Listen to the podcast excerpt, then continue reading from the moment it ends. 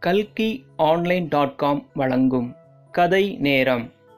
கதை பெயர் போட்டி. கதை எழுதியவர் லலிதா வெங்கடராமன். கதை வாசிப்பவர் ஜெயா ஸ்ரீனிவாசன்.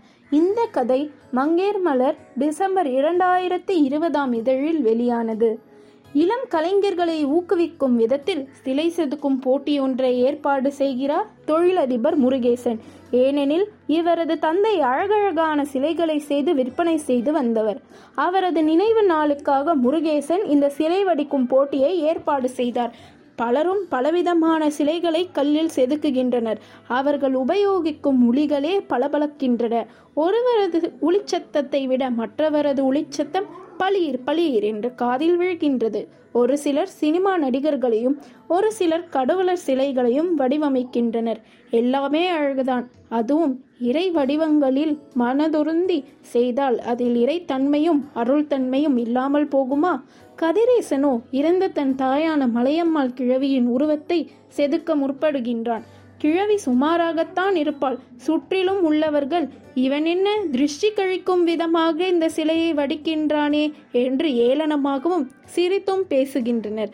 ஆனால் அவனோ எதை பற்றியும் கவலைப்படாமல் கருமமே கண்ணாக தாயின் சிலையை வடிப்பதில் முனைக்கின்றான் உழைத்து உழைத்து கலைந்த க- தலைமுடி வெயிலில் வியர்த்து வியர்த்து கருப்பேறிய முகம் சோர்வான ஆனால் ஒளிப்பொருந்திய கண்ணாடி இல்லா கண்கள் பொட்டு இல்லாத நெற்றி எடுப்பான பல்வரிசை பிரிந்த உதடுகள் பிரிவு என்றாலே துயரம் என்று யார் சொன்னது?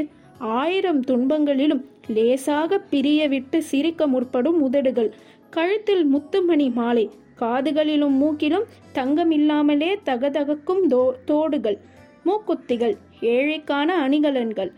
இவன் என்ன லூசு பயலா? இல்லாத இந்த அம்மாவை இப்படி செதுக்குகிறானே அதுவும் கழுத்து வரைதான். மற்றவர்கள் முழு உருவம் வடிவமைக்கிறார்கள். கட்டாயம் இவன் சுதப்பத்தான் செய்கிறான் என்று பேசி கிண்டல் செய்கின்றனர். பரிகசிக்கின்றனர் சுற்றிலும் உள்ள மக்கள்.